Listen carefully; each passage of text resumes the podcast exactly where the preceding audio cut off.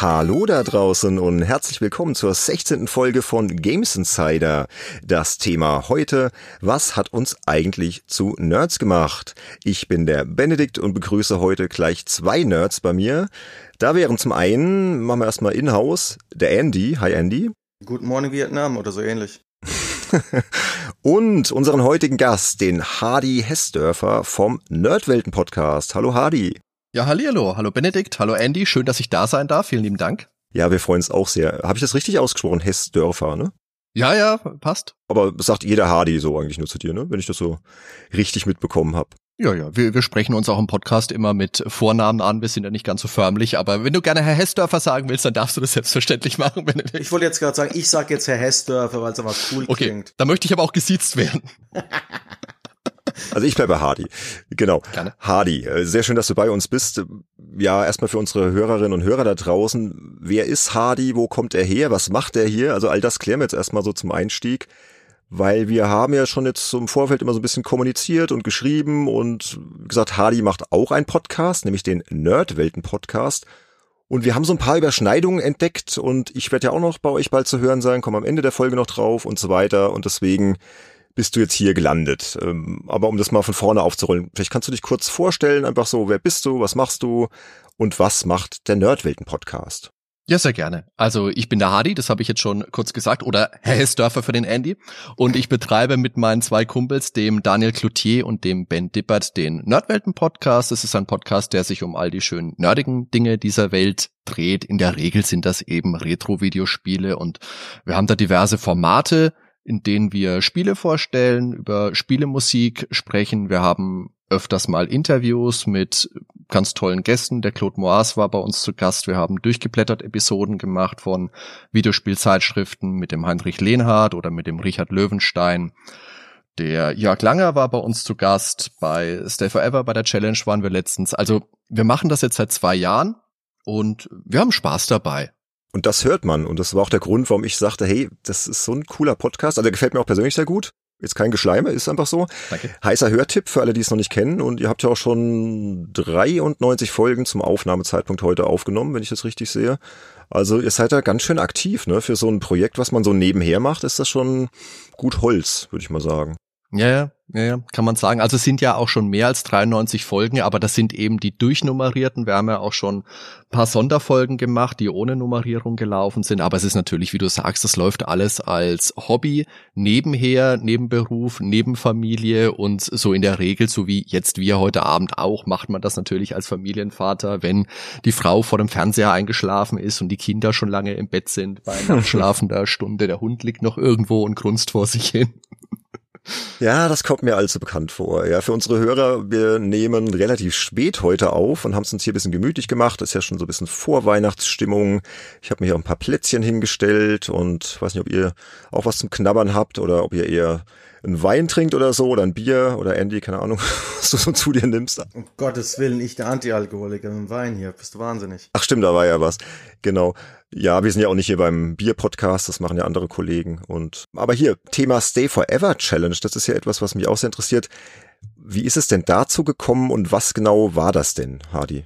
Die Stay Forever Challenge war im Endeffekt ein Projekt, das sich der Christian und der Gunnar ausgedacht haben, wo es darum ging, dass sie kleineren Podcasts die Möglichkeit geben, ein unbekanntes Spiel zu erarbeiten und dann gemeinsam im Stay Forever Podcast vorzustellen.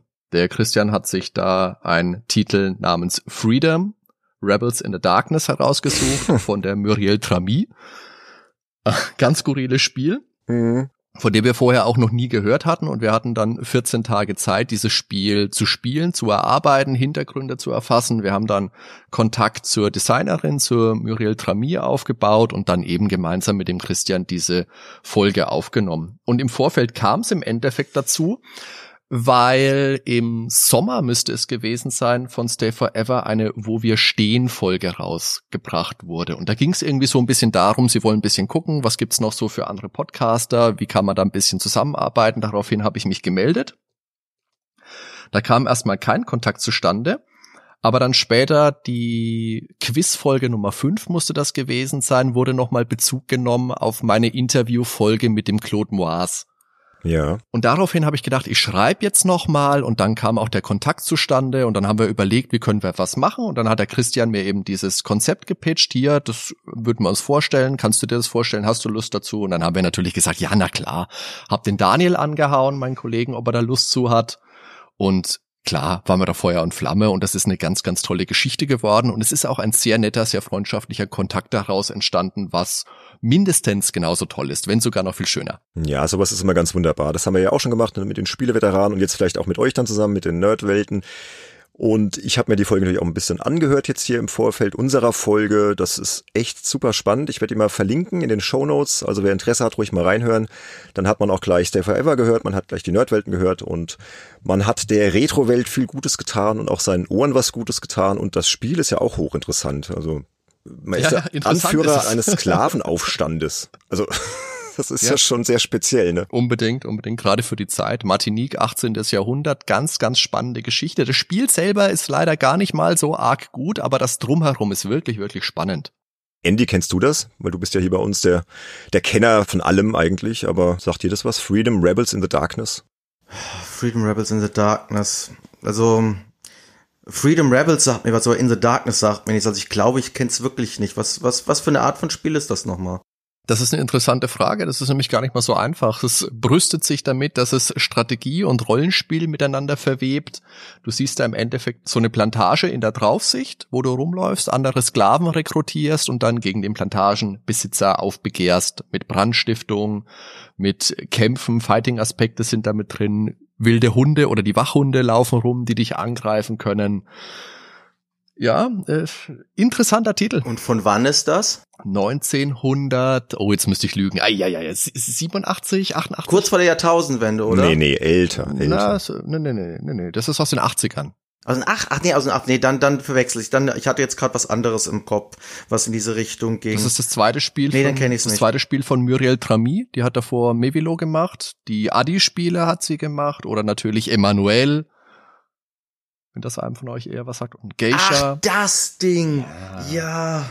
Ja, ja, ja, ja, ja. Jetzt habe ich, jetzt habe ich die Ecke. Ja, ja. Ja, ja. Habe ich definitiv nicht gespielt und vielleicht noch ein, zwei Mal im Leben gehört, aber jetzt weiß ich ungefähr, in welche Ecke das geht, ja. Also klingt auf jeden Fall ein bisschen nerdig, um jetzt mal so langsam auf unser Thema von heute zu kommen. Und ihr seid ja auch der eine Nerd. geschickte Überleitung. Total, ja. Da habe ich ein großes Talent für. ihr seid ja auch der Nerd-Welten-Podcast. Wie seid ihr denn auf diesen Namen gekommen? Ja, wie, wie kam das denn? Eigentlich gar nicht, wenn ich ganz ehrlich bin, weil ich Ach bin so. eingestiegen als Redakteur für Online-Brettspielrezensionen. Und das war eben bei den Nerdwelten. Das war früher ein Brettspielshop von meinen Freunden, dem Lukas und der Kira. Und den Shop haben sie dann aus diversen Gründen aufgeben müssen. Wir haben dann immer ein bisschen sinniert, wie können wir das Ganze denn irgendwann mal wieder aufleben lassen. Und ich hatte die ganze Zeit schon mal gedacht, dass ich Richtung YouTube vielleicht mal was machen möchte hatte für mich dann aber gedacht, oh, Videoschnitt, das ist mir vielleicht doch zu aufwendig. Podcast wäre eher so meine Ecke. Und ich habe dann gefragt, ob ich den Namen Nerdwelten schon mal verwenden könnte, um dann in der Zukunft vielleicht das einweben zu können in einen Blog oder ein Forum oder was auch immer. Und das waren so die Anfänge. Mittlerweile ist, also sind Daniel, Ben und ich Nerdwelten. Das heißt, das ist in sich abgeschlossen. Da gibt's kein zusätzliches, keine zusätzliche Plattform mit. Das hat der Lukas dann an uns abgetreten. Aber das waren so die Anfänge. Hm. Und der Name hat einfach gepasst, weil ihr, ihr wisst es wahrscheinlich genauso wie ich. Das Allerschwierigste an einem Podcast ist erstmal die Namensfindung. Oh ja da könnte ich dir Geschichten erzählen, ja. das stimmt. Ja. Ich bin auch dem Olaf sehr dankbar, dass er den rausgehauen hat, den Games Insider. Der kam irgendwie genau im richtigen Moment. Ja, ist auch ein passender Name. Und bei uns Nerdwelten hat sich einfach angeboten, weil es ein sehr universell einsetzbarer Titel ist, der dich nicht festnagelt. Das heißt, da kannst du auch mal Ausreißer machen, da kannst du auch mal was Richtung Pen und Paper Rollenspiel machen, da kannst du auch mal, keine Ahnung, mit dem Oliver Rohrbeck über drei Fragezeichen sprechen oder über Masters of the Universe.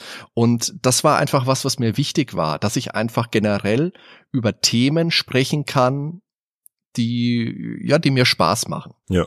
Und das merkt man, wie gesagt. Aber ihr habt ja schon so einen Schwerpunkt eher Retro-Gaming, ne? Könnte man so sagen. Ja, ja, ja, das, das auf jeden Fall. Natürlich, ja, ja. Gaming ist unser Schwerpunkt und wir haben ab und zu mal einen Ausreißer drin. Das trifft's vielleicht genauer. Das ist einfach die Richtung, in die sich's entwickelt hat. Wobei wir da jetzt nicht böse sind. Das ist einfach das, wo bei uns wahrscheinlich auch der Schwerpunkt liegt. Wir sind einfach alle Computerspieler, Videospieler und spielen aber eben auch ab und zu mal Brettspiele, hören mal ein Hörspiel oder genau, dass mal ab und zu bisschen was zum Auflockern mit drinnen ist und drin sein kann eben auch. Ja, und ihr seid ja auch große Zeitschriftenfans, was man ja auch merkt, ne? Auch bei den Gästen.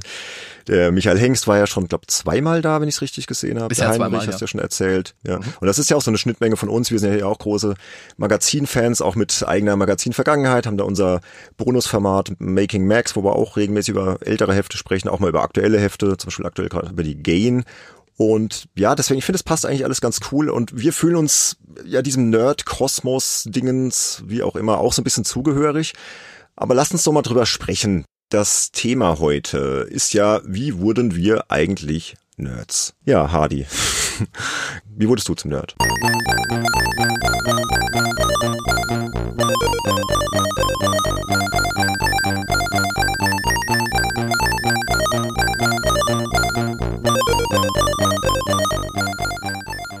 Das ist eine gute Frage.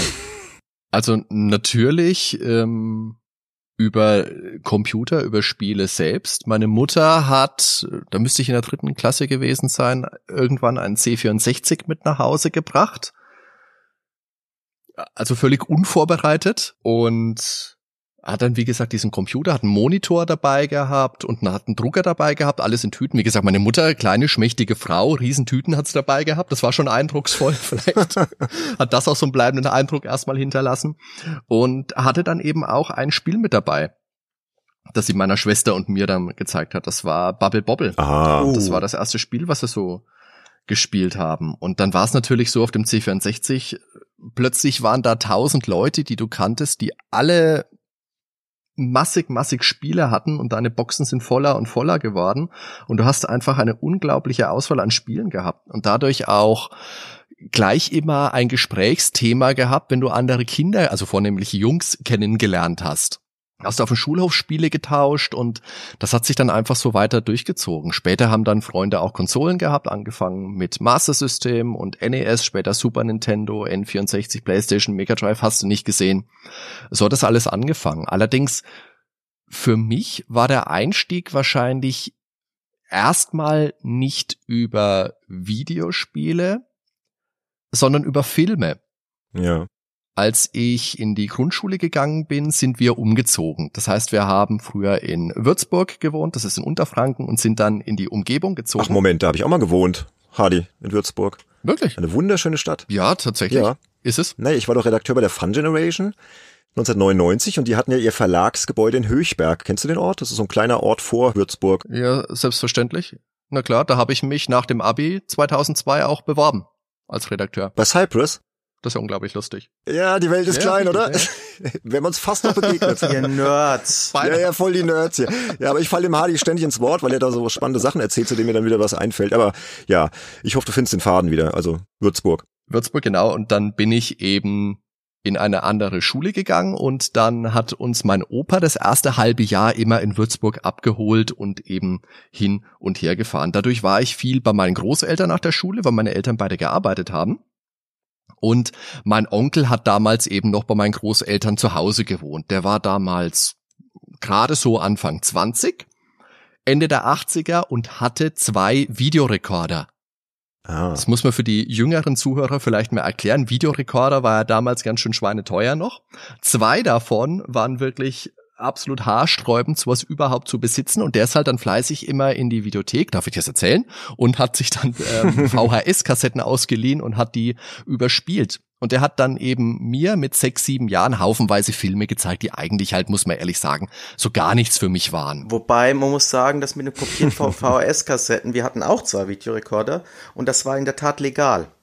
Weil War's die das? Qualität, ja, das war wirklich legal. Wir haben uns damals wirklich recht mit auseinandergesetzt, weil äh, die Qualität beim Kopieren von VHS-Kassette zu VHS-Kassette vermindert sich. Deshalb war das Kopieren von DVD-Filmen nicht legal, aber VHS-Kassetten, das war in der Tat legal. Kein Scherz. Ja, okay. Also ich möchte mich dazu nicht äußern. Ich glaube dir das jetzt einfach gerne.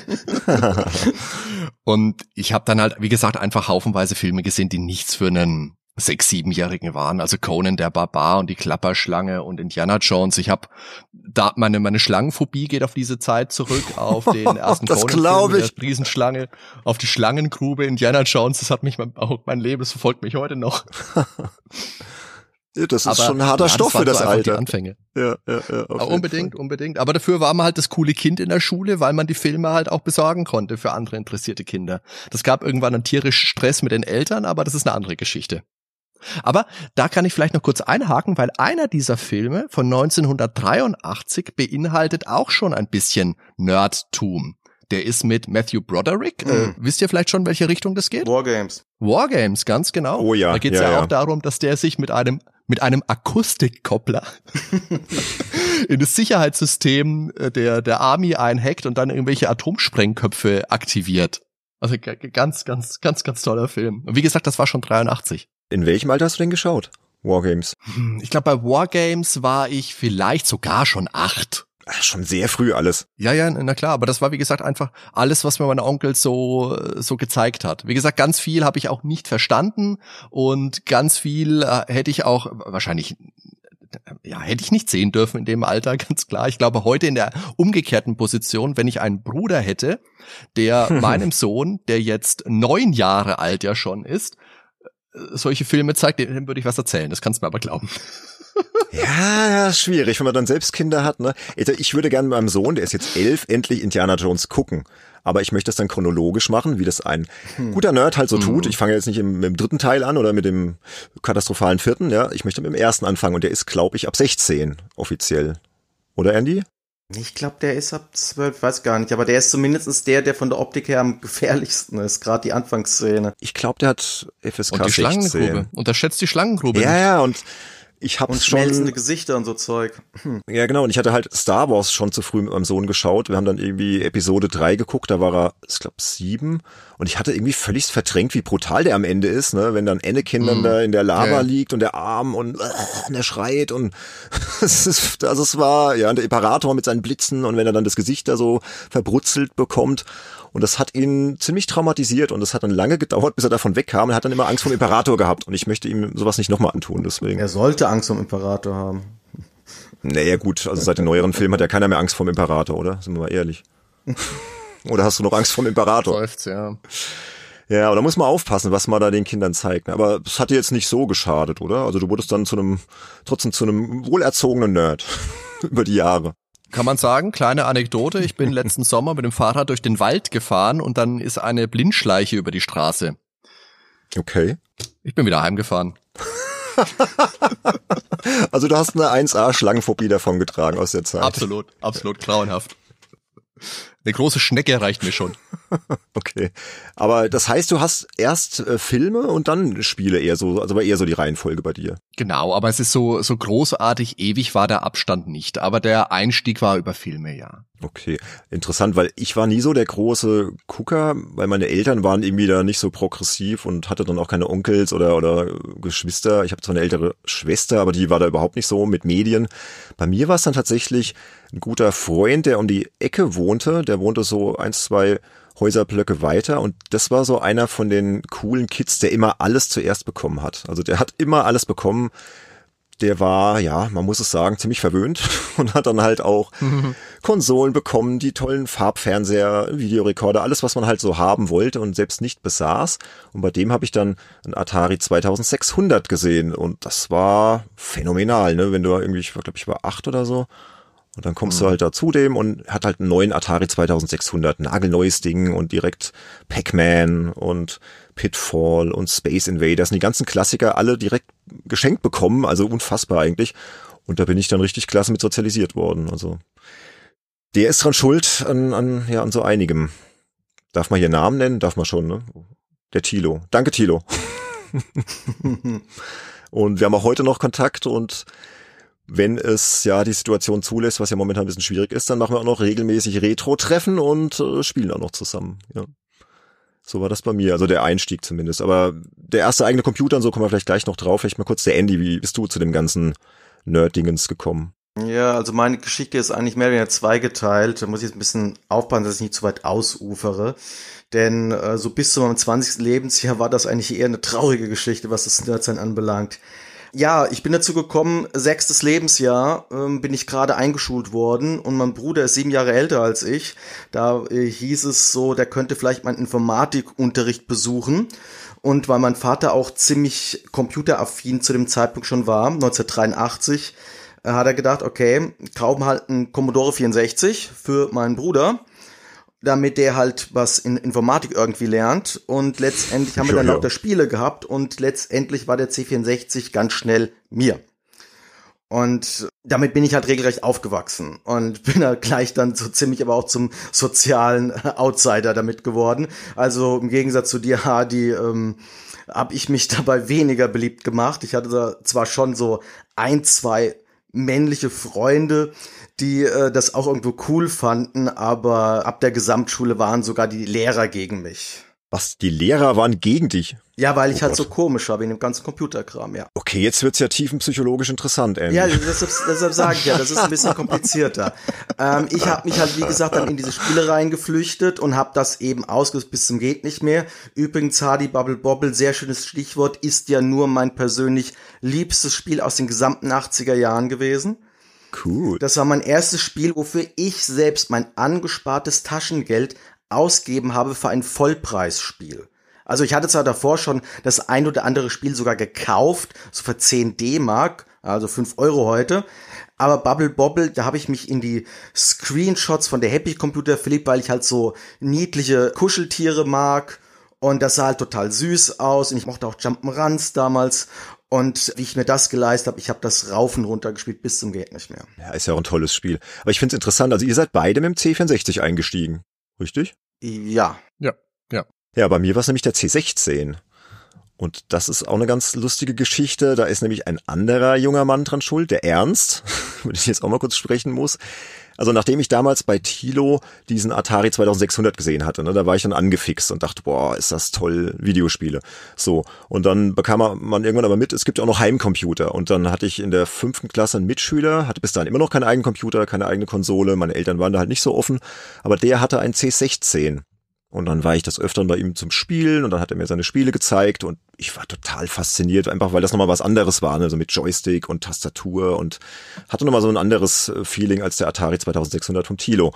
Und irgendwann kam dann Ernst in die Schule und meinte, hey, hast du nicht Bock, den C16 zu kaufen? Ich verkaufe dir den ganz günstig. Ja, und dann bin ich mit dem gleichen Argument wie du, Andy, so, so zu meinen Eltern und gesagt, hier, Computer, das ist so das neue Ding, da kann man auch drauf lernen und so. Und der Kollege aus der Klasse verkauft den total günstig und ich glaube, der hat dann irgendwie 50 D-Mark nur verlangt, also es war echt relativ günstig. Und dann habe ich halt hin und her meine Eltern überredet und habe tatsächlich den C16 vom Ernst irgendwann geschenkt bekommen und hatte dann auch wirklich eine coole Zeit damit. Da gab es dann einige Klassiker, die ihr jetzt vielleicht nicht kennen werdet. Ich weiß es nicht. Ghost Town ist so ein Abenteuerspiel ja, das oder so ein Sportspiel. Ja, ist absoluter Klassiker. Äh, Winterolympiade. Genau, die Winterolympiade war ziemlich gut auf dem C16, ja. Das waren beides äh, Titel von einem deutschen Entwickler namens Udo Gerz. Der war sehr rührig da für den C16 und hab dann auch noch so einen Fußballmanager sehr viel gespielt, auch mit diesem Tilo dann, der dann auch ganz cool fand, dass ich jetzt einen Computer hatte. Er hatte halt Konsole, haben wir immer Soccer Boss gespielt. Da war das Problem, dass wir in Englisch so schlecht waren, dass wir nicht wussten, was Press Play and Record on Tape bedeutet. und das war halt ja, um abzuspeichern. Und dass du halt irgendwie eine leere Kassette einlegst und dann auf der Datasette abspeicherst. Und da wir das irgendwie nicht gecheckt haben, mussten wir jedes Mal von vorne anfangen. Und wir haben nie geschafft, auch nur eine Saison zu beenden, weil halt das Spiel so lange war. Ja, und irgendwann kam dann aber Ernst und meinte, ja, ich habe einen C64.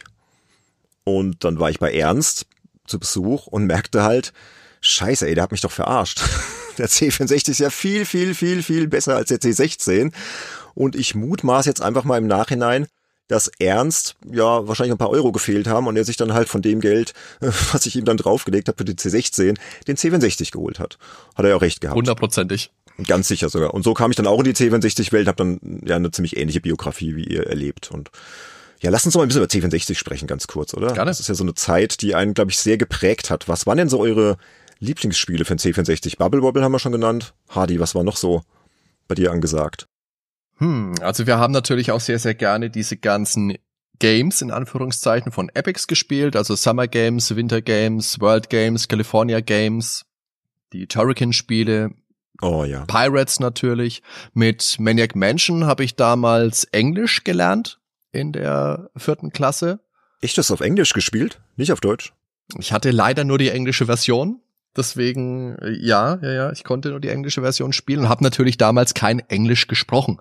Das war ja auch ein bisschen das Witzige. Ich habe dann meinen Vater immer dazu geholt, der war dann auch recht schnell ganz schön genervt, weil er immer wieder Push und Pull unterscheiden müsste für mich, weil ich mir das nicht merken konnte. Und dann findet man dann ja im, im Bad oben findet man den Schwamm.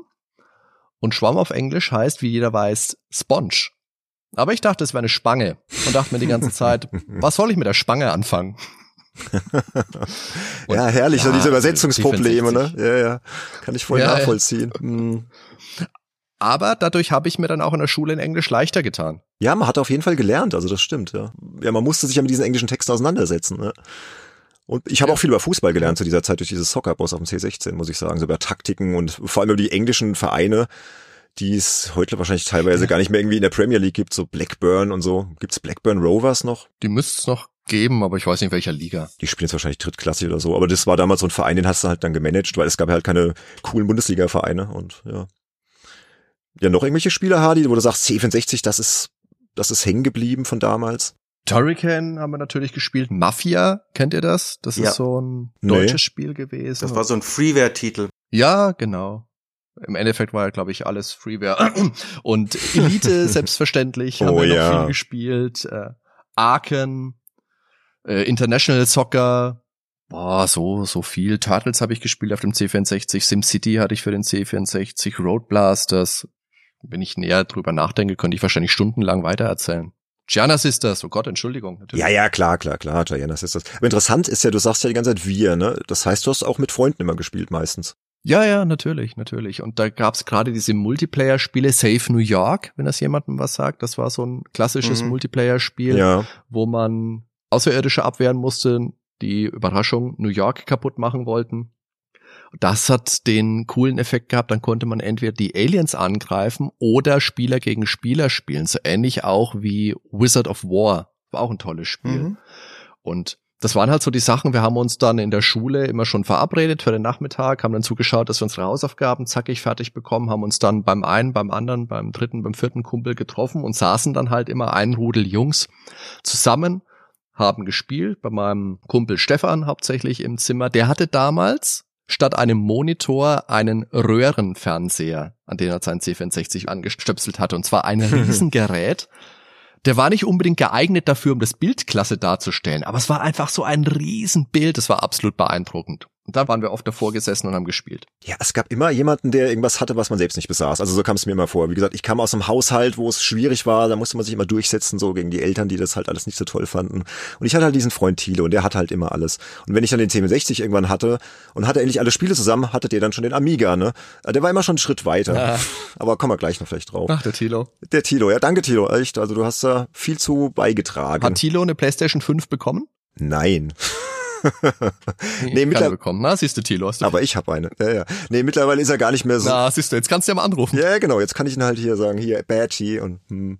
Ja, aber mit Tilo hm. verbinde ich auch sehr viel, weil wir haben zum Beispiel, was glaube ich auch mein ganzes Nerdtum zu dieser Zeit sehr befeuert hat. Ich, ich glaube, es ist eh so dieses Alter, wenn du dann so, wir waren ja dann alle so, ich sag mal so 10 bis 12, 13 oder so ist so die Zeit, würde ich jetzt sagen, C64-Ära wo du halt mit deinen Freunden einfach ja sehr viel Zeit verbracht hast und das ist ja einfach eine sehr prägende, wichtige Zeit und bei mir bleibt da auch ganz viel hängen, wo ich dann gemerkt habe, okay, bei mir ist vielleicht doch ein bisschen was anders als bei den anderen. Beispiel, es war bullenheiß, es war Sommer, alle sind ins Schwimmbad gegangen.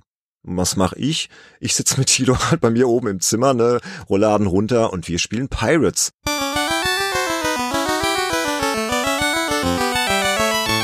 Er hat dann die, die Karte gehabt, die hat er sich irgendwo rauskopiert, keine Ahnung, also aber auf keinen Fall ein Original. Wie gesagt, wie Hardy schon sagte, war ja alles Freeware damals. also er hat irgendwo die Karte besorgt und hat dann navigiert und ich war dann der am Joystick, weil ich immer so ein bisschen mehr Geschick hatte, auch bei den äh, Fechtkämpfen. Und das waren einfach so, ja, ganz prägende Erlebnisse, wenn ich heute dran denke. Ja. Das war einfach fantastisch. War eine glückliche Kindheit. Da ist er gehockt. Tilo hat dann gesagt, hier lang und da und dann fährst du nach Guadeloupe und hier lang und dann auf die Insel und die Stadt und das Vor überfallen und ich habe halt dann gefechtet und ja, einfach toll. Und habe da auch eine Kolumne drüber geschrieben. Wer da mal Interesse hat, noch so ein bisschen über meine C64-Zeit zu lesen, da habe ich was für die PC Games geschrieben, die werde ich in die Show Notes reinpacken, weil das ist jetzt ein bisschen viel, wenn ich jetzt alle alten Stories auspacke. Aber so gerade Pirates ist so eins der absoluten Highlights aus dieser Zeit für mich. Ja, das ist auch ein Spiel, in dem man sich verlieren kann, ja. Ja, auch heute noch. Also ich spiele sogar heute noch ja. gelegentlich auf dem C64. Auf dem Original C64. Weil das einfach so ja, eine Bedeutung hat. Also es hat mein Nerd-Sein, glaube ich, sehr, sehr befeuert. Ja. Andy, hast du auch so ein Erlebnis oder einen Titel aus der Zeit, wo du sagst, das hat so die Richtung vorgegeben oder war das alles so schwierig, wie du es vorhin so angedeutet hast? Äh, es, es, gab einige Titel, aber ich habe die halt größtenteils alleine gespielt. Das war so das Problem. Also Bubble Bobble habe ich in der Tat damals mit meinem besten Freund gespielt. Immerhin. Und das andere, Immerhin, das hatte Hardy ja. auch gerade, ja. hat Hardy auch erwähnt, das ist auch eines meiner absoluten, das ist in der äh, Top 20 meiner absoluten Lieblingsspiele ist Arken. Mhm. Oh ja. Das war auch ein tolles Spiel. Ansonsten, äh, ich habe hier gerade meine Liste rausgekramt, wenn ihr gequatscht habt, deshalb kann ich euch gerade erzählen. Jumpman und Pharaoh's Curse waren so meine Lieblings-Jump'n'Runs aus der Zeit, neben Bubble Bobble. So ganz einfache Dinge, wo jeder Level irgendwas anderes Neues geboten hat, wo ich damals schon gemerkt habe, ich liebe abwechslungsreiches Leveldesign. Maniac Mansion, Zack McCracken natürlich.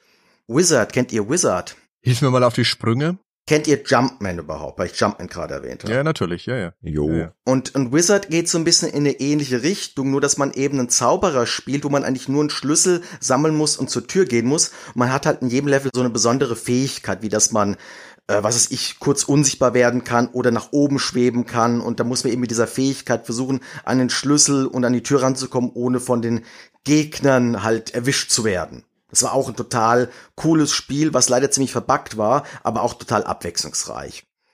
Impossible Mission habe ich erst relativ spät kennengelernt, also da war ich eigentlich schon aus meiner C64-Zeit raus, habe ich dann nachträglich erst lieben gelernt. Castles of Dr. Creep war ein sehr geiles Multiplayer-Spiel, was ich aber auch eher alleine gespielt habe. Whizball, eines der ersten grafisch-musikalisch eindrucksvollsten Spiele seiner Zeit. Das ist ganz, ganz toll, ja. Mhm. Von den Games-Spielen, vor allen Dingen Winter-Games, ich habe das Skispringen, habe ich geliebt. Ja, aber du hast dann alleine gespielt, richtig? Ja, das, das habe ich auch ein bisschen mit ein paar Leuten gespielt, aber auch vornehmlich alleine.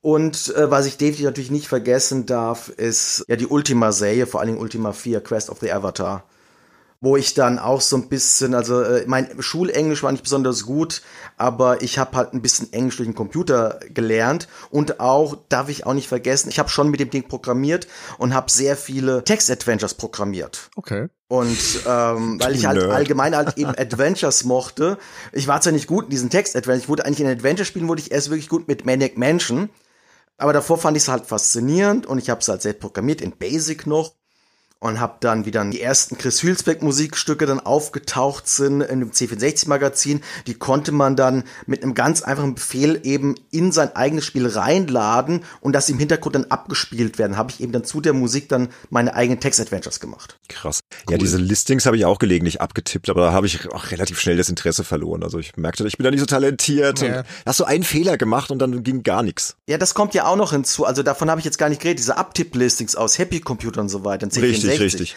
Die waren auch ziemlich faszinierend. Das war so ein bisschen was, das hat ab und zu meine Mutter übernommen äh, für mich, weil sie mir was Gutes tun wollte. Was Gutes? Ich habe mit meiner Mutter ein bisschen diese Adventures gespielt. Das hat zwar dann relativ früh aufgehört, so wie ich so acht, neun war, habe ich dann mehr alleine gespielt, aber so in dieser Anfangsphase Stein der Weisen haben wir zusammen gespielt, weil es auch auf Deutsch war. Das ja vom Ralf Stock ist, da hat man es ja neulich drüber in der Retro-Runde, ne? Genau, genau, genau, mhm. da, wo ich so überrascht war. Ach, das ist von dem, richtig, ja. Das ist vom Matt TV-Macher, ja.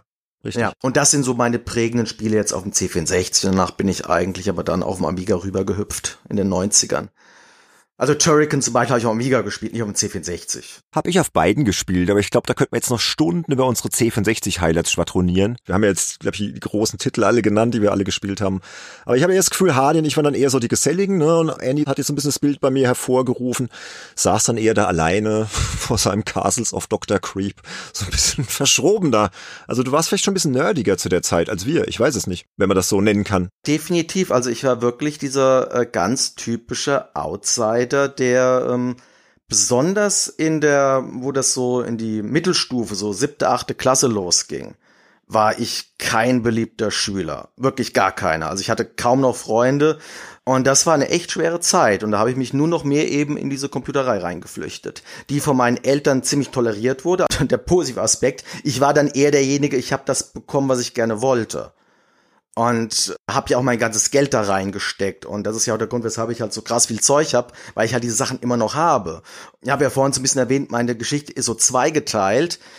Wie ich dann so Abitur gemacht habe und da rausgekommen bin, da hat sich das dann gedreht, dann konnte ich mit dem ganzen Zeug, was ich mir davor alles im stillen Kämmerlein angesammelt habe, konnte ich meine Basis dafür beginnen, einen Beruf draus zu machen. Ja, Hardy, du machst ja jetzt nicht wirklich was im Spielejournalismus in dem Bereich. Also gut, du bist ja quasi Spielejournalist durch die Nerdwelten, aber du bist jetzt nicht beruflich in der Spielebranche tätig, oder? Nein, ich habe jetzt nur als freier Redakteur für die Return und für die EXP ein paar Artikel geschrieben. Ja, was heißt nur, ne? Ist ja schon mal was. Return, tolles Heft. Ja, aber ich, also ich bin kein, kein festes äh, Bestandsmitglied einer Redaktion, ja.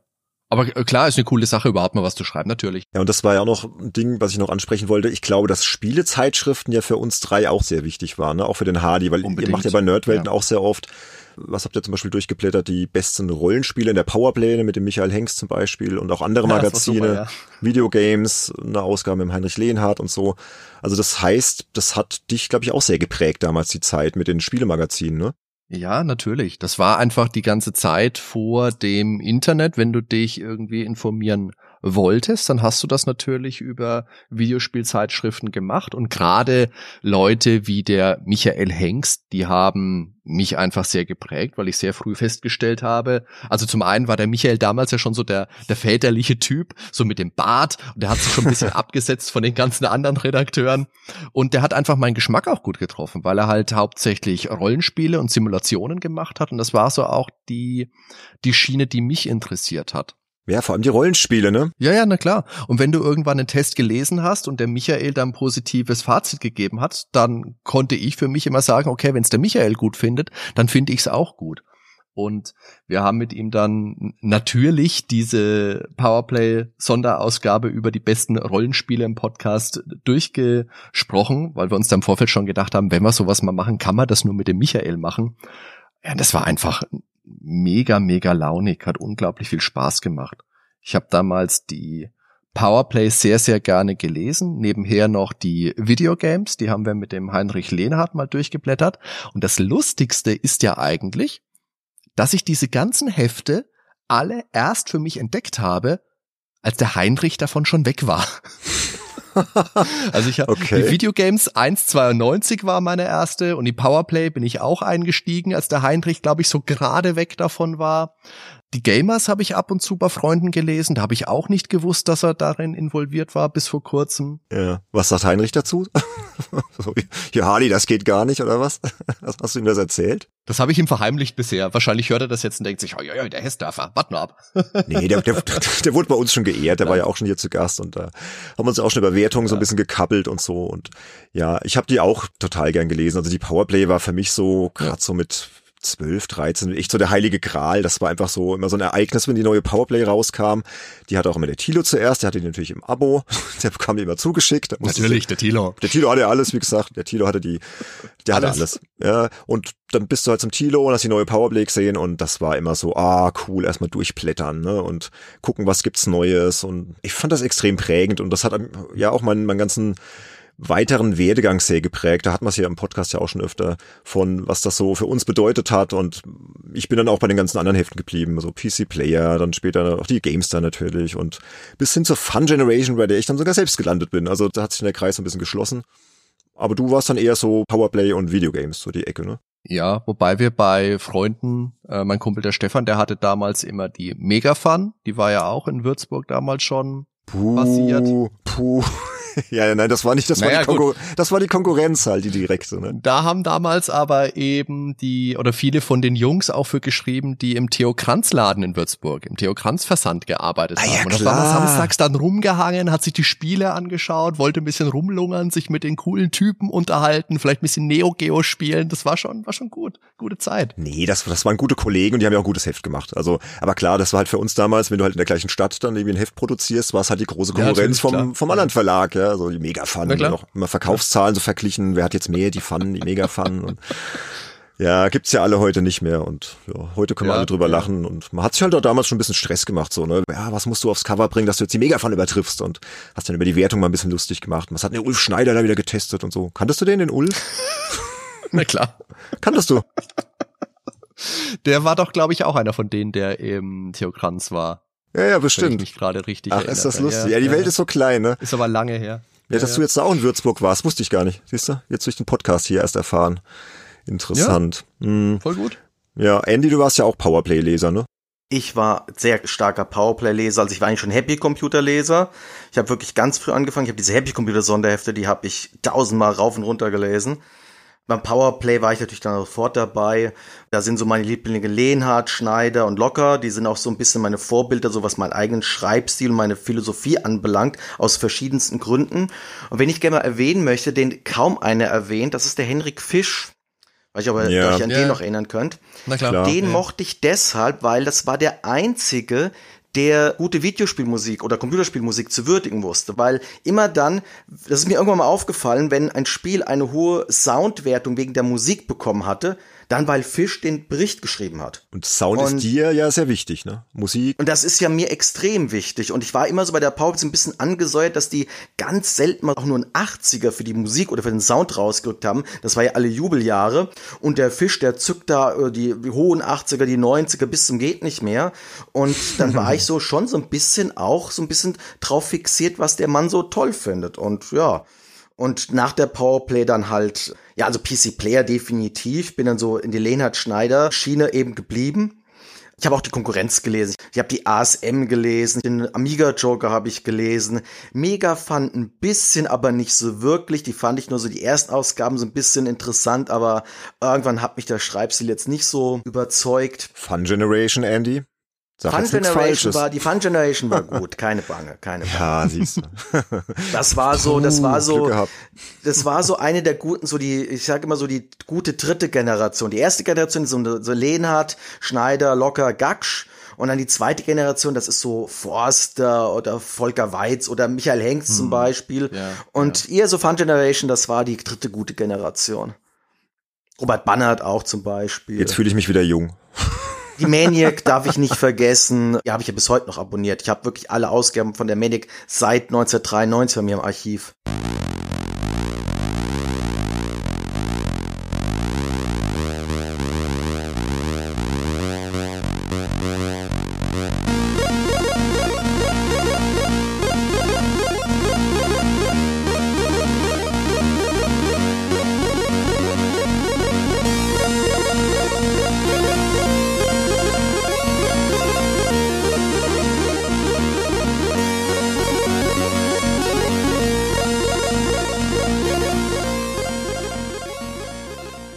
Also ihr seht, auch Spielezeitschriften haben uns sehr geprägt. Also ich glaube, wir haben alle eine ziemlich ähnliche Sozialisierung dadurch gemacht, auf dem Weg zu dem, was wir heute sind. Finde ich ganz spannend.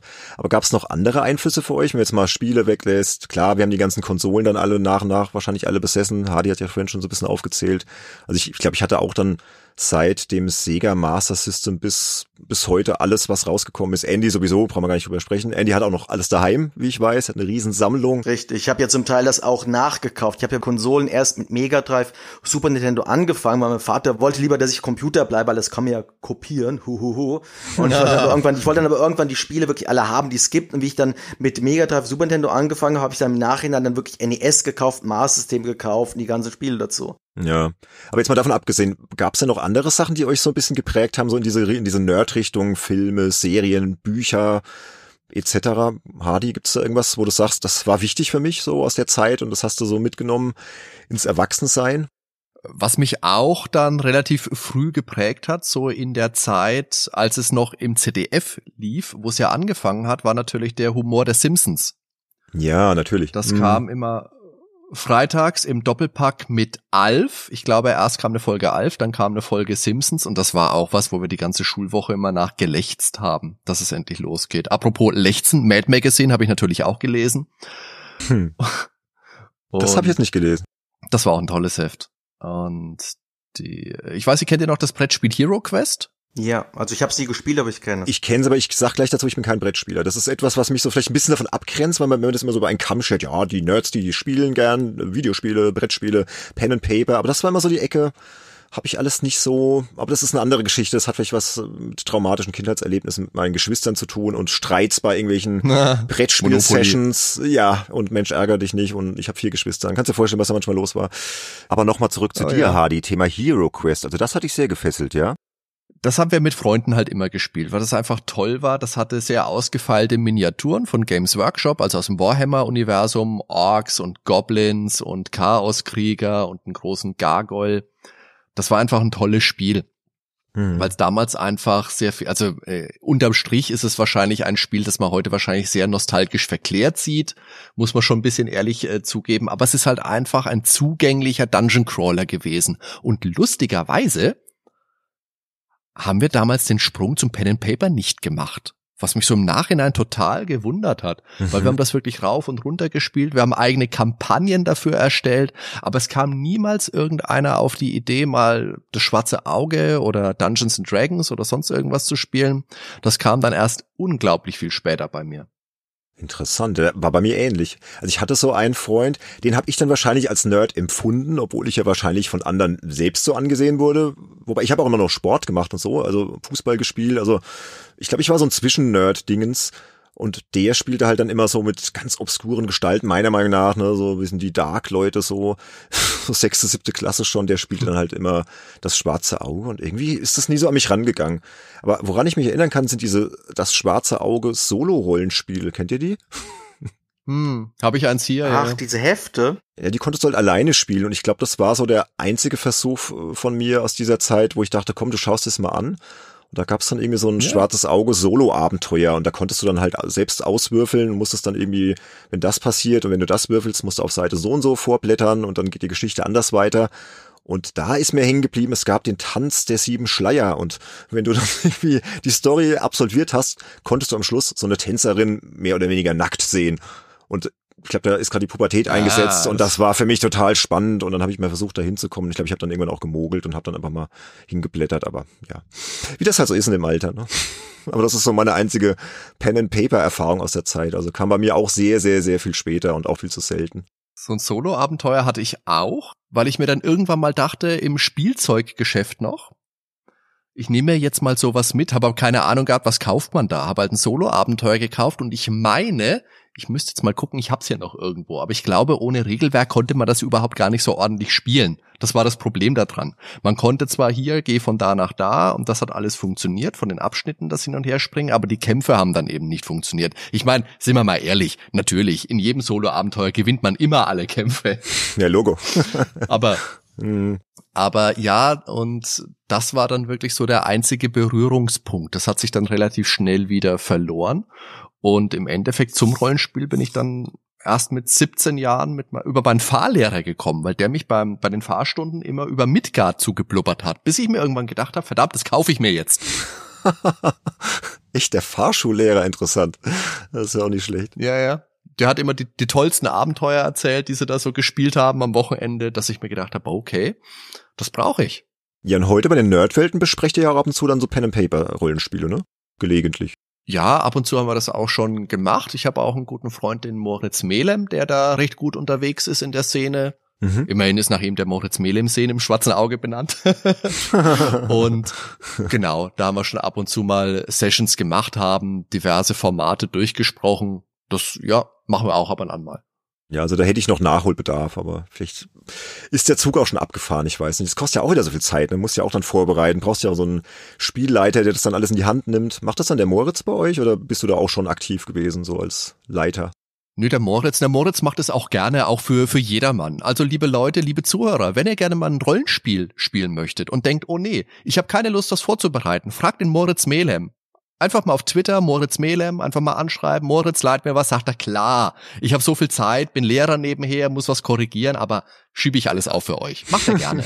ja, habe ich schon gesehen auf, euch. Hab ich schon gesehen auf Twitter, dass er da recht rührig ist.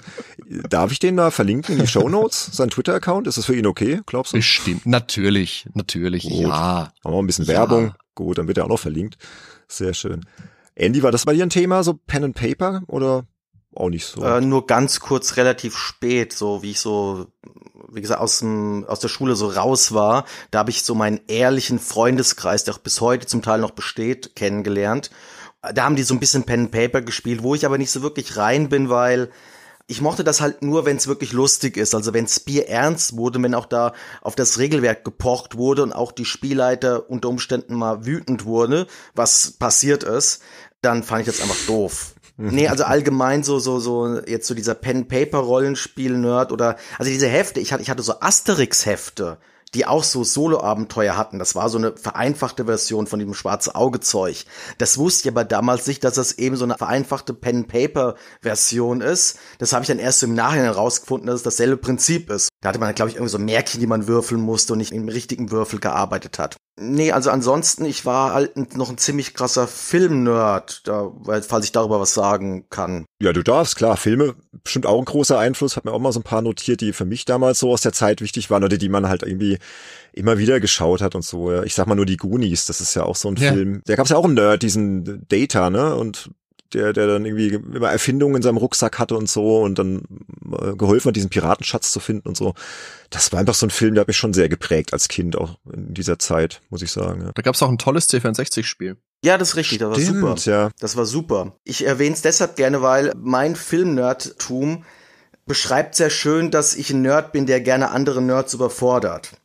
Weil ich bin kein normaler Film-Nerd. Ich bin ein Oscar-Film-Nerd. Oh Gott. Das heißt, ich liebe Oscar-prämierte und nominierte Filme. Das ist ja eher ein Snob als ein Nerd, oder? ja, vor allem, die sind okay. ja auch nicht immer gut, nur weil sie einen Oscar haben. Ja, das sagt jetzt ihr. Ja, das sagen wir. Was ja, sagst du? Er sagt, die Filme recht. am Oscar, die können nur gut sein. Aber erzähl ruhig, erzähl. Ja, das ist halt so etwas, was ich so ein bisschen durch meinen Bruder kennengelernt habe. Einen der wenigen Dinge, die uns so ein bisschen verbunden hat der hat halt eben solche Filme geschaut. Der hat auch die Oscar-Verleihung geschaut, wo er Jugendlicher war. Da war ich noch ein Kind. Und ich habe das dann so ein bisschen mitverfolgt. Ich war total fasziniert, wie der erste Zeichentrickfilm von Disney, Beauty and the Beast, für einen Oscar nominiert war, also für der beste Film. Und das habe ich dann so ein paar Jahre später, ja, habe ich das wieder so aufgegriffen. Und so seit Ende der 90er Jahre habe ich mir da wirklich vorgenommen, ich schaue jeden für Best Picture und Best Director nominierten Oscar-Film. Und inzwischen habe ich die alle im Nachhinein gekauft, die es zu kaufen gibt. Also von 674 sind das insgesamt, ich habe vorhin nachgezählt. Und da fehlen mir sieben Stück, zwei, die noch nicht jetzt raus sind auf DVD Blu-ray und fünf, die wohl niemals veröffentlicht werden, weil sie lost sind. Habe ich dich richtig krass. verstanden? Dein Auswahlkriterium ist dann wirklich, Filme, die einen Oscar bekommen haben und jetzt nicht unbedingt Filme, die einen Oscar bekommen haben und dich interessieren. Nicht nur, nicht nur, das ist zweigleisig. Äh, natürlich okay. gucke ich auch Filme gezielt, die jetzt so Science-Fiction-Sachen, ist schon so ein bisschen so mein Ding.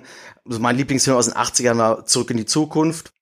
Aber ich habe durch diese Oscar-Geschichte Filme kennengelernt, die ich rein vom Genre nie und nimmer gesehen hätte und die zu meinen absoluten Lieblingsfilmen geworden sind. Also das beste Beispiel ist Brokeback Mountain.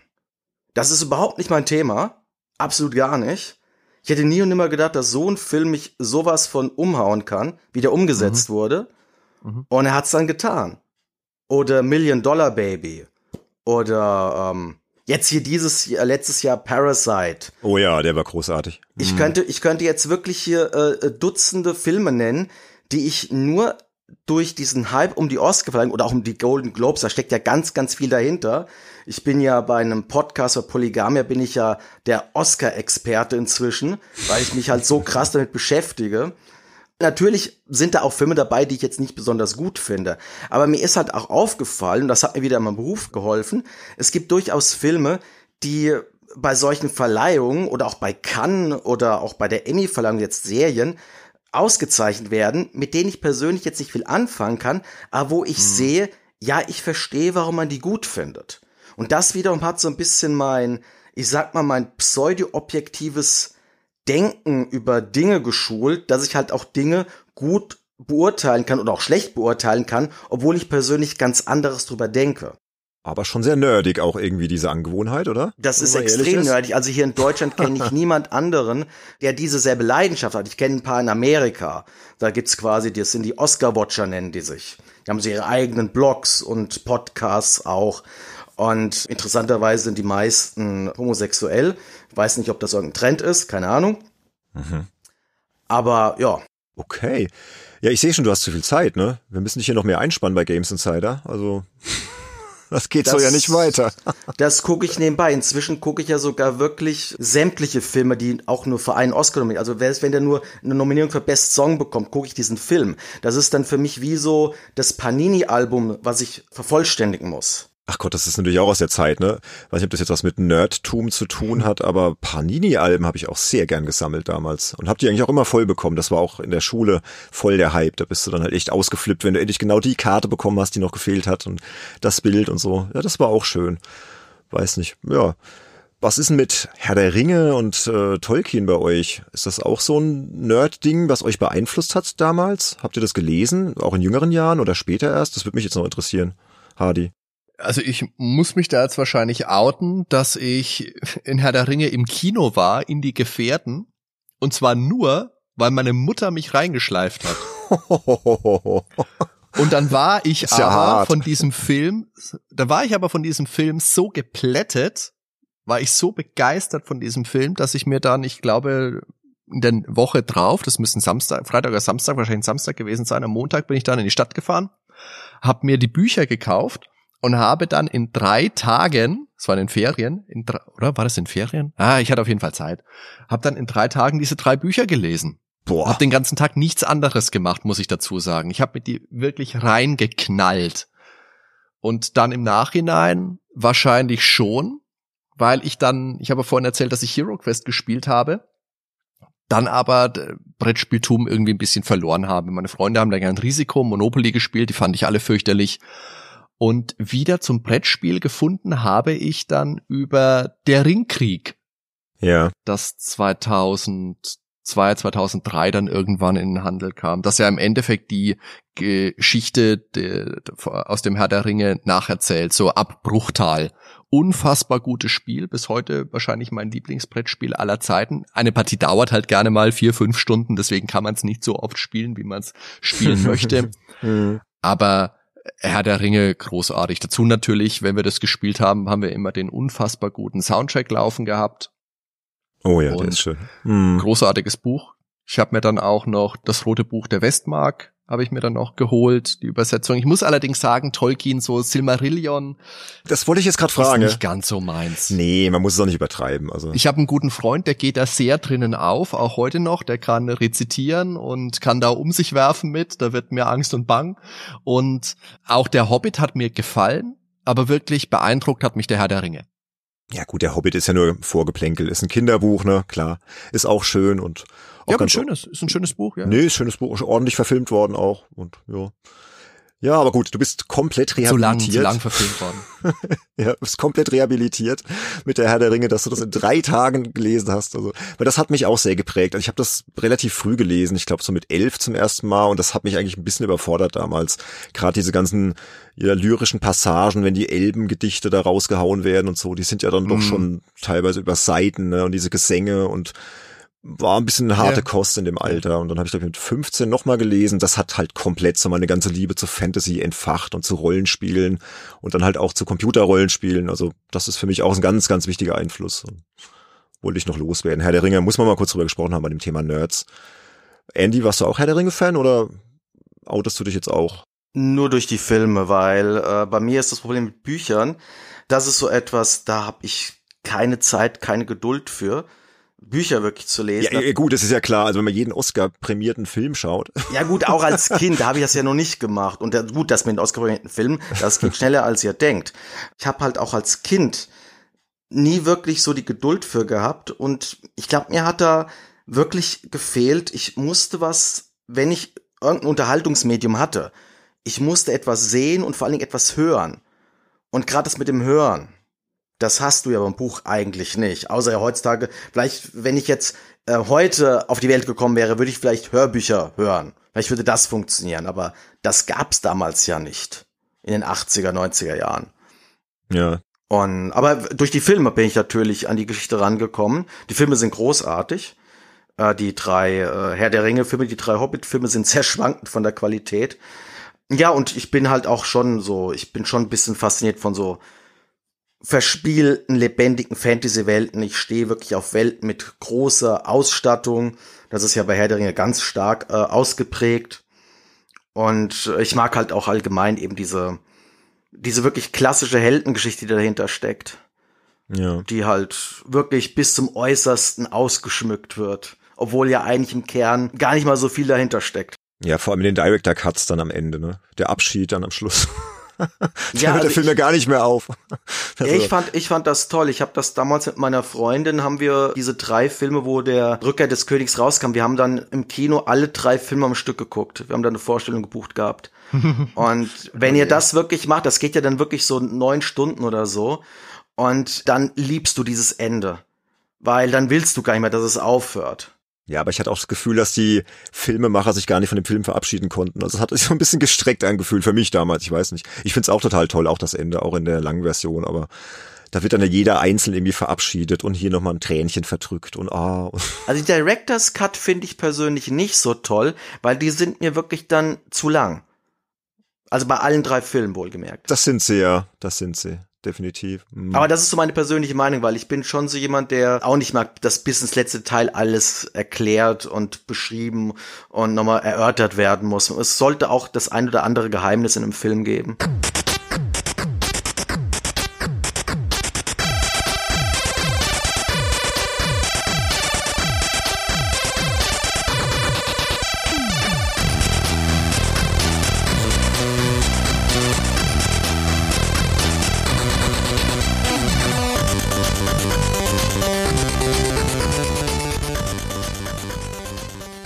Was ist so mit Comics und Serien? Gibt es da irgendwelche prägenden Sachen, die euer Nerdsein ja beeinflusst haben? Hardy, ist da noch irgendwas, was du loswerden möchtest? Also Comics kann ich mich dran erinnern, dass mein Onkel, den ich jetzt vorhin schon erwähnt hatte, der hat gerne aus den 70ern die Superman und Batman Hefte gelesen und lange Zeit gesammelt. Und die habe ich dann auch alle verschlungen.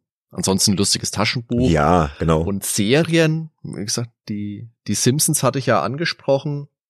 Und ansonsten, was man halt als Kind damals so geguckt hat, die Turtles natürlich.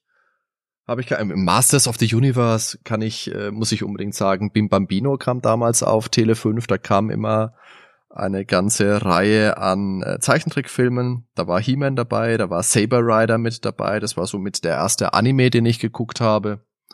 Cool. Nicht wissend, dass es ein Anime ist, selbstverständlich. Oder äh, Captain Future. Captain Future, ja. Ja, na klar. Hauptsache Action. Ja, Captain Future ist eine meiner absoluten Lieblingsserien. Ja, also Captain Future. Oh. Ja. Geile Musik. Ja. Die Musik. Unfassbar ja. gut, ja. Mm. Wobei das bei meinen Kindern nicht mehr so ankommt. Ich versuche die immer so für Captain Future zu begeistern ja, und sagen, komm, wir schauen mal eine Folge und dann haben wir mal die erste geguckt und oh. Wobei das ja leider sehr kastriert in Deutschland ist. Ich weiß nicht, ob ihr das wisst. Nee. Achtung, jetzt kommt der Experte. Das japanische Original ist eigentlich viel länger, viel mehr Folgen, viel ausgeschmückte Dialoge sind viel konkreter und die deutsche Version, die lebt eigentlich nur von einer Sache, nämlich von dieser Musik. Und der Traum wäre wirklich das japanische Original mit der deutschen Musik. Aber das gibt's leider nicht. Hm. Ja, kannst du ja mal anregen mit deinen Filmkontakten. das hab mir sicherlich nur ich angeregt. Was ich da mit meinen Kindern ganz gut vereinbaren kann, sind die drei Fragezeichen. Weil das sind wirklich Dinge, die gibt's ja auch seit 1979, die Hörspiele, die hören meine Kinder auch sehr, sehr gerne. Gibt's heute natürlich auch extra Variante für Jüngere, also die drei Fragezeichen Kids. Ja, genau. Aber ja. die neuen drei Fragezeichen Folge, wenn im Streamingdienst rauskommt, die hören wir dann auch zusammen an und freuen uns. Hocken wir dann abends zusammen noch auf der Couch und äh, jetzt im, im Winter äh, trinken wir was Warmes dazu, hören die neue Folge an und freuen uns. TKKG müssen sie alleine hören, aber drei Fragezeichen höre ich mit. Nee, TKKG, das mag ich auch nicht so. Aber drei Fragezeichen ist super, ja.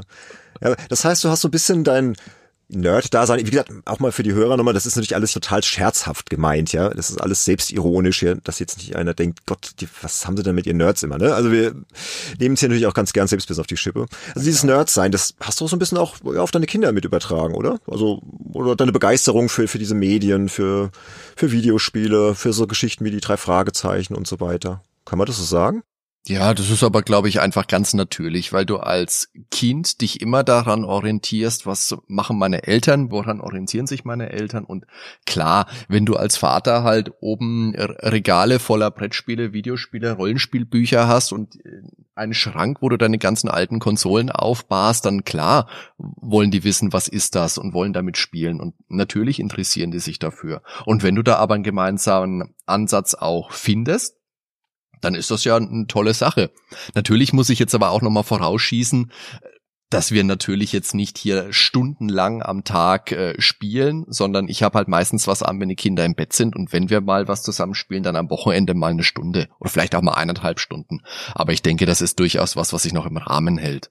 Ja, das ist bei mir ganz ähnlich. Das ist zeitlich auch gar nicht anders machbar. Also meine Kinder spielen natürlich auch unter der Woche mal ja, was, aber das machen sie halt dann für sich, ihre ausgewählten Spiele, die wir natürlich dann auch ein bisschen kontrollieren und schauen, dass das auch passt und so. Und ich gebe natürlich auch immer gerne Spiele, Empfehlungen. Ja.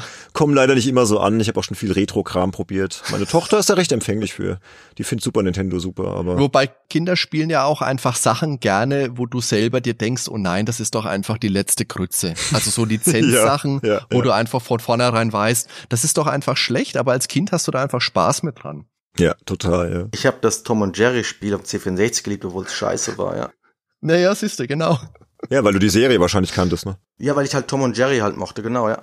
Ja, Kinder sind einfach unkritischer, was eigentlich echt was Schönes auch manchmal ist. Das holt mich auch manchmal so ein bisschen gerade jobmäßig, da bist du ja immer viel mit Kritik und musst dir Sachen bewerten, musst das anschauen und so. Und da siehst du dann, da geht's dann echt nur so um die reine Freude und die spielen halt oder, oder hören oder lesen das, was ihnen halt Spaß macht. Und ob das jetzt irgendein Kritiker XY gut fand oder schlecht fand, das ist denen so egal. Das ist irgendwie ganz erfrischend. Ja, wobei, ich muss aber sagen, ich fand das Tom und Jerry Spiel aber nur deshalb gut, weil es damals nicht von der Happy Computer schräglich Powerplay getestet wurde. Und die hätten sicherlich zerrissen, dann hätte ich hm. Scheiße gefunden, jede Wette. jede Wette. Ich habe mich schon ziemlich äh, leicht beeinflussen lassen durch Lenart und Co. Ja, der Heinrich wieder, ne? Ja, ja. Mhm. ja der muss auf jeden Fall nochmal in den Podcast kommen, wenn du dabei bist, weil du hast ja die Folge leider verpasst und das wäre ein interessantes Gipfeltreffen. Auf jeden Fall. Aber hier, Andy, Thema Serien, wolltest du da auch noch was zu loswerden? Ja, ganz schnell nur. Also ähm, so als Kind war ich ziemlich Disney fixiert, also DuckTales, so DuckTales. das, was mir am meisten noch einfällt. Und auch die neue DuckTales-Serie ist übrigens super, also die unglaublich gut geworden. Großartig. Und ich bin aber erst so Serienfan so als später Teenager geworden und was mich wirklich extrem geprägt hat, auch vom persönlichen Geschmack her, war wie so Vampire Slayer. Mhm. Habe ich nie geschaut, aber du hast mir schon öfter erzählt, dass sie so gut ist das ist wirklich eine Serie, wo so viel drinsteckt, was auch wahnsinnig viel in der Fernsehlandschaft geprägt hat. Und Josh Whedon ist einer meiner absoluten Helden, was Regieleistung anbelangt. Und ansonsten, ja, so Six Feet Under, ich weiß nicht, ob er das kennt. Das war auch eine ziemlich ja. geile Serie, die auch so Anfang der 2000er Jahre erschienen ist wo es um, um eine Bestatterfamilie geht, die ziemlich kaputte Sachen erleben. Der Erfinder der Serie ist der Drehbuchautor des Filmes American Beauty. Das ist so die beste Verbindung da, mhm. die man ziehen kann. Und der spielt auch Michael C. Hall mit der Dexter-Darsteller, ne? Richtig, genau. Ja, ja. Und einige Sitcoms, äh, die ich aber auch sehr spät kennengelernt habe. Friends, Frasier, How I Met Your Mother, Married with Children. Also so mehr so überzogene Sachen, über die ich auch heute noch lachen kann, weil da doch mehr drin steckt, als die oberflächliche Fassade es vermuten lässt. Hm. Also ich muss sagen, fast alles, was ihr geschaut habt, habe ich auch geschaut. Also das ist irgendwie interessant.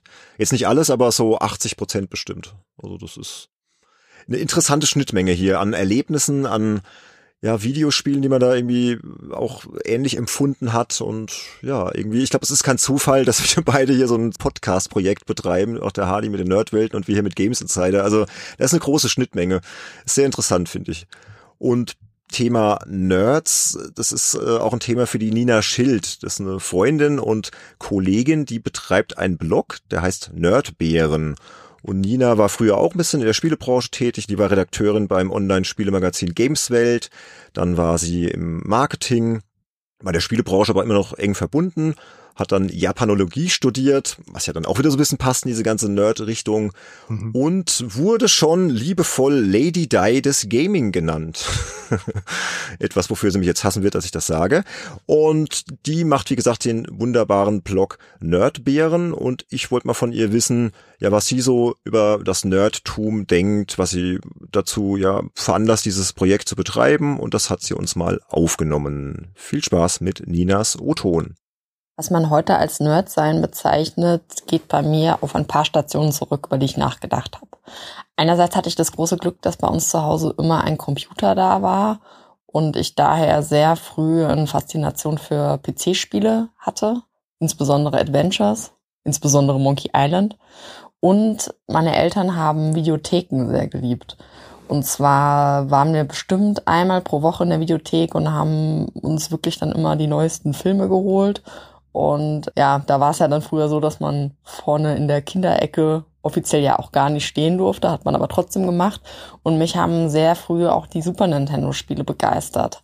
Und ich durfte dann immer schon sehr viel rumprobieren und habe deswegen als Kind schon eine ungewöhnlich hohe Zahl Spiele gespielt, weil wir eben immer sehr viel Spiele auch ausgeliehen haben und habe dadurch immer in meinem Kopf verknüpft, dass wenn es einem schlecht geht, dann kann man mit einem guten Film das Ganze irgendwie besser machen. Und ich glaube, diese Begeisterung meiner Eltern für, für Filme und auch für Release-Dates, also wie man es jetzt heute nennt, früher war es halt so, meine Mutter einen Disney-Film zum Beispiel im Supermarkt gesehen hat, dann hat sie den dann sofort mitgenommen. Wir waren dann immer quasi so mit die Ersten, die einen Film hatten. Und da ich kein besonders beliebtes Kind war, äh, musste ich dann oft damit kämpfen, dass Kinder zu uns dann genau kommen wollten, wenn ein neuer Film rausgekommen ist. Was natürlich sehr traurig war ja, und ansonsten hat meine Mutter auch immer unterstützt, dass ich Serien gucken konnte. Hab mir damals schon immer recht bewusst japanische Serien wie Saber Rider rausgesucht. Und irgendwie ist das Ganze immer geblieben. Ich habe dann ja auch Japanisch studiert, bin dann in der Videospielbranche gelandet. Und heute habe ich das Projekt Nerdbären, auf dem ich einfach verschiedene Aspekte des ja, man, man bezeichnet es als Nerd sein, aber es ist einfach eine Leidenschaft für Filme, Spiele, aber auch Literatur, aber ich finde, das Nerdbären umfasst für mich einfach alles, was irgendwie, ja, was man mit Leidenschaft macht, was in einem eben dieses Prickeln hervorruft. Ich glaube, das Schöne daran ist, dass man Dinge ansieht, die für andere wenig Bedeutung haben, aber man spürt dabei ganz viel. bei mir ist es so, wenn ich das Monkey Island Theme höre oder wenn ich äh, Pixelgrafik sehe, da spürt man dieses gewisse Kribbeln und dass man sich für so etwas faszinieren kann, das ist was verdammt Wertvolles und Schönes und gerade auch in diesem Jahr, wo man viel zu Hause verbringt, ist es sehr viel wert, dass man diesen kleinen Kick und dieses besondere Prickeln auch durch äh, Spiele und Filme empfinden kann und nicht nur durch Partys, Konsum etc. Und besonders schön ist es natürlich, wenn man es mit einer Community teilen kann. Deswegen führe ich Nerdbären immer weiter fort, weil ich gemerkt habe, es gibt Leute, die haben da Spaß dran und die schätzen es, wenn man dann schönen Content zusammenstellt, abseits von Clickbait. Auch wenn ich jetzt nichts damit einnehme oder verdiene, es ist einfach schön, diese Leidenschaft zu teilen. Vielen Dank, Nina, für deinen Beitrag. Hier kommen eh viel zu selten Frauen mal zu Wort und deswegen dachte ich, das passt einfach so gut zu dem Thema. Und wie gesagt, schaut euch mal den Nerdbären-Blog an. Ich habe das auch in den Shownotes verlinkt, die Webseite. Da geht es auch immer um Spiele, um Comics, um Serien, um ganz viel Lifestyle-Zeug und sehr unterhaltsam aufbereitet, sehr empfehlenswert. Jetzt möchte ich aber gern noch wissen, welche Bedeutung hat denn Lady Didas Gaming? Tja, das weiß ich nicht, ehrlich gesagt. Ähm, das hat, also sie hat mir nur so einen Screenshot geschickt. Als sie Redakteurin bei Gameswelt war damals, wurde sie wohl öfter so äh, adressiert. Von wem jetzt der Brief oder die Post kam, ob das jetzt von einem Publisher war oder von einem Fan, weiß ich ehrlich gesagt nicht. Also sie hat mir das Bild halt geschickt und dann hat sie gesagt, ja, so muss das jetzt aber nicht unbedingt anmoderieren. Und habe ich gesagt, nö, mache ich nicht.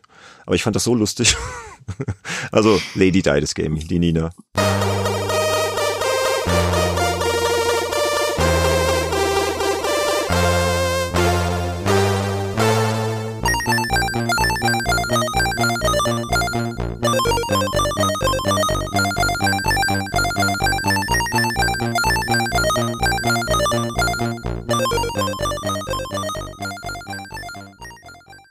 So, Hardy, jetzt haben wir auch noch was vorbereitet für dich.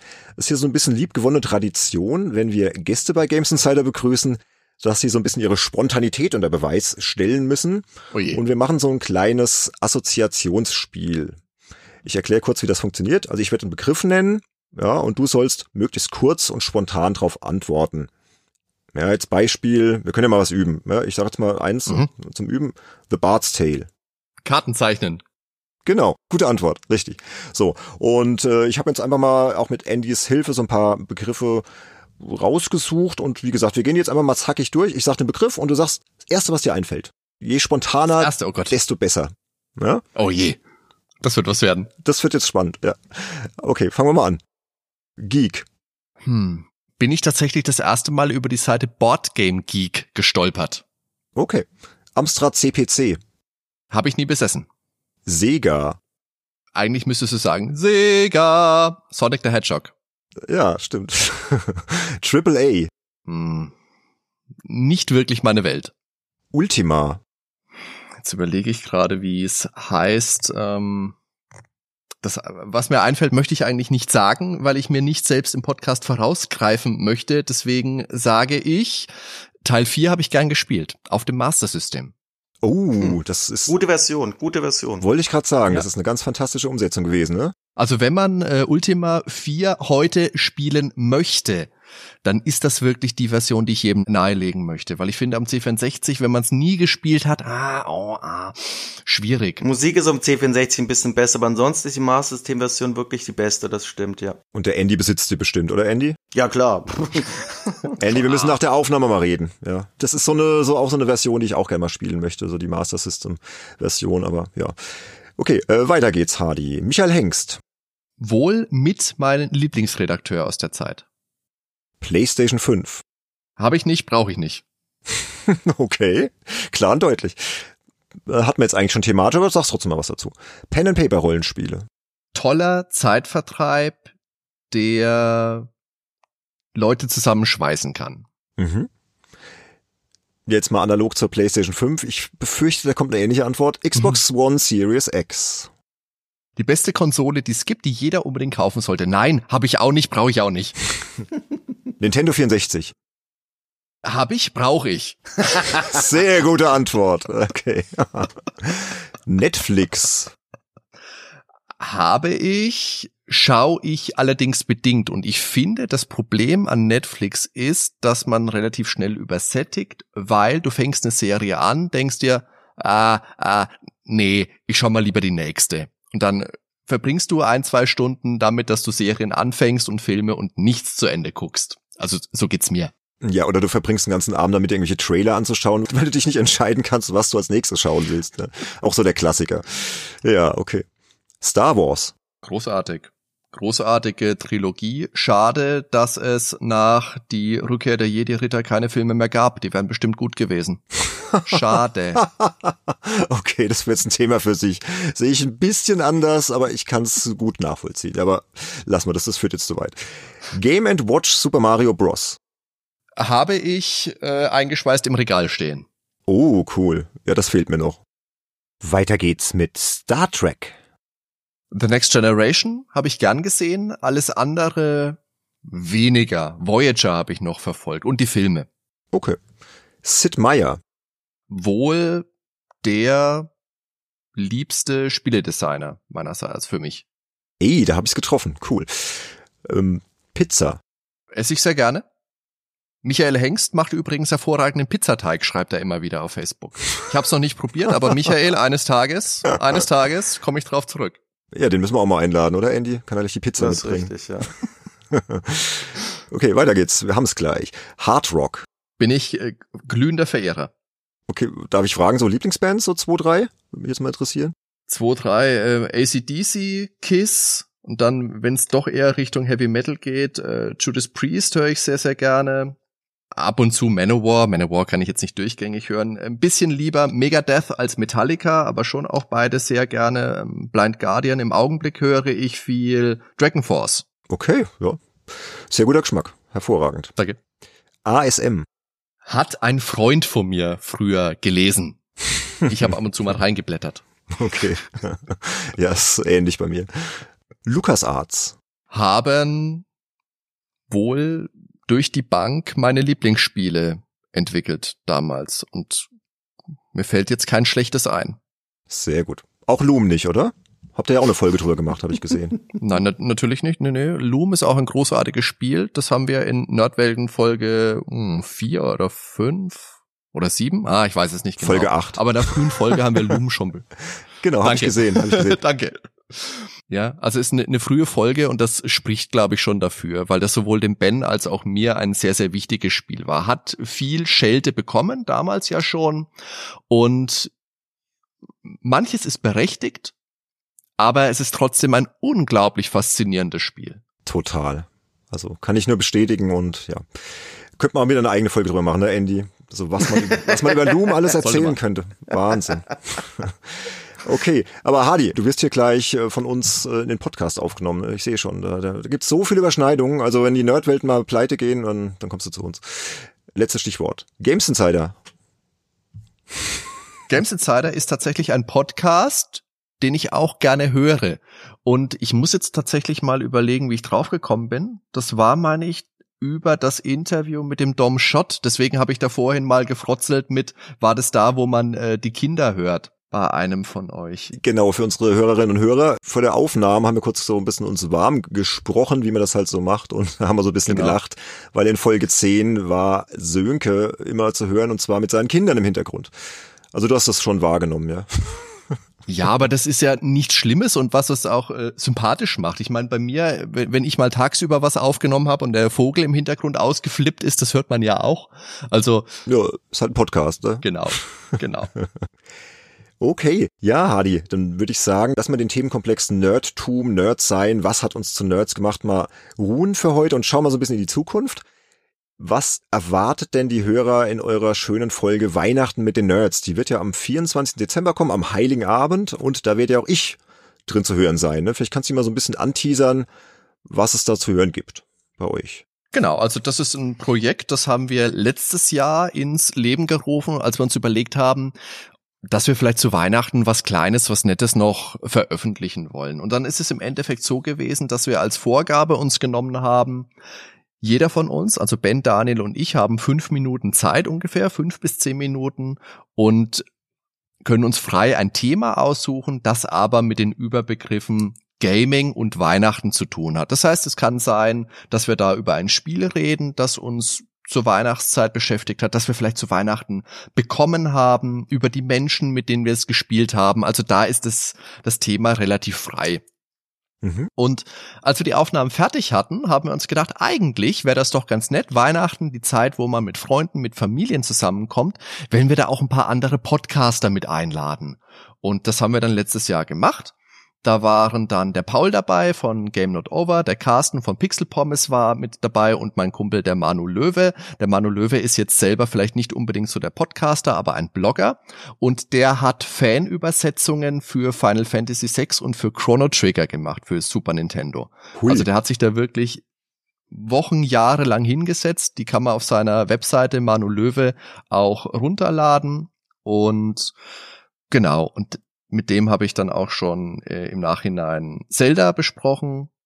Mhm. Link's Awakening, also ein ganz sympathischer Mensch und für dieses Jahr haben wir das eben wiederholt. Und der Benedikt hat da auch schon einen Beitrag eingesendet, den wir dann natürlich hören werden und dann schauen wir mal, ob wir vielleicht noch ein, zwei andere Gäste mit an Bord haben werden. Ich bin gespannt. Also deswegen, liebe Hörer von Games Insider, am 24.12. Ne, direkt mal die Folge Weihnacht mit den Nerds bei den Nerdwelten schauen und sowieso, die Nerdwelten werden jetzt abonniert, ist ja klar. ist hier mit Befehl.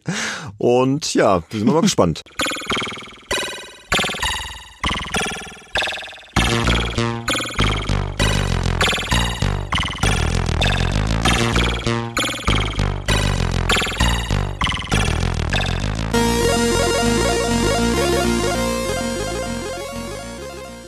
Andy, hast du diesen wundervollen Zettel vor dir liegen mit den Dankesbekundungen? Ja, den habe ich hier. Das ist hervorragend, denn es wird höchste Zeit, dass wir uns bei unseren Unterstützerinnen und Unterstützern auf Patreon und Steady bedanken. Das macht normalerweise der Sönke, der ist heute aber verschollen. Wir wissen nicht, wo er ist. Sönke, hoffentlich geht's dir gut. Und wir haben die Unterstützerklasse einflussreicher Insider. Das sind alles Leute, die uns neun Euro zukommen lassen. Die haben so ein bisschen Mitspracherecht bei Podcast-Themen. Wir lassen zum Beispiel abstimmen, über welches Thema wir in der Retro-Runde sprechen. Das ist eins unserer Bonusformate und die werden halt hier in der Sendung auch nochmal geehrt. Und das sind Stand 30. November 2020 folgende fantastische Menschen, Andy. Das ist der Falkener, JPS, Nick Stabel, Sebastian Essner, Sebastian Hammers, der Spalter, Sven Mombasa, Matthias Peitz, Benjamin Kratsch, Christian Korre und Tim Hildebrand.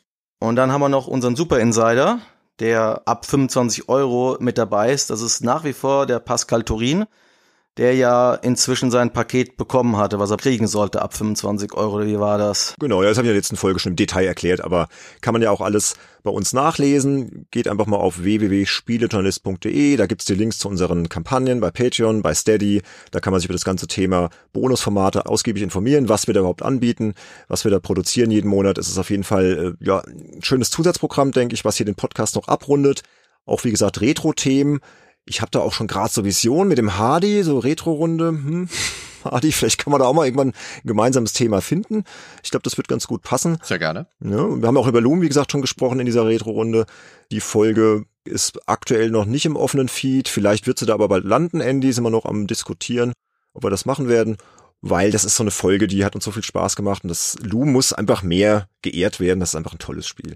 Ich habe das Gefühl, dein Lieblingsspiel 2020 ist Loom. Ist auf jeden Fall vorne dabei, ja, gebe ich dir recht. Die EGA-Version. Die EGA-Version natürlich. Ja, natürlich. Ja, wie ein nerdiges Thema jetzt wieder. Ja, ja, genau. Und ansonsten, liebe Hörer, ihr wisst ja, wo ihr uns findet. Am besten auf unserem Discord-Server oder ihr könnt uns auch jederzeit über Twitter, über Facebook, Instagram oder per E-Mail an info.spielejournalist.de erreichen. Wenn ihr irgendwelche Anregungen habt, ihr habt Kritik oder Wünsche, Themen, Ideen, dann schreibt uns einfach, meldet euch bei uns. Wir freuen uns über jeden Kontaktaustausch mit euch. Das war's dann für heute. Wir schauen mal kurz auf Folge 17. Die wird am 25. Dezember erscheinen, also einen Tag nach den Nerdwelten. Das heißt, Weihnachtsprogramm steht hiermit fest. 24. Nerdwelten, 25. Games Insider. Wir werden auf das vergangene Jahr zurückschauen und über unsere persönlichen Spiele-Highlights sprechen. Aber auch so ein bisschen schauen, was waren unsere Lieblingsserien, unsere Lieblingsfilme und auch intern die denkwürdigsten Ereignisse hier bei Games Insider. Ja, das war's dann, liebe Leute, liebe Nerds, liebe Freunde. Hat sehr viel Spaß gemacht. Hardy, ich bedanke mich vielmals für deinen Besuch hier bei uns. Ja, ich sage vielen Dank, dass ich dabei sein durfte. Es hat sehr viel Spaß gemacht. Ich hoffe, wir wiederholen das mal. Auf jeden Fall. Also wie gesagt, ich habe da schon so ein paar Ideen. Wie gesagt, Thema Retro-Runde. Ich glaube, da kommen wir auf jeden Fall vielleicht nochmal zusammen irgendwann, äh, wenn der Andy mal Urlaub macht oder wenn ich Urlaub mache oder wie auch immer wir das dann arrangieren. Ja. Und ansonsten bleibt gesund. Wir hören uns. Macht's gut. Ciao. Bis bald und tschüss. Ciao, ciao.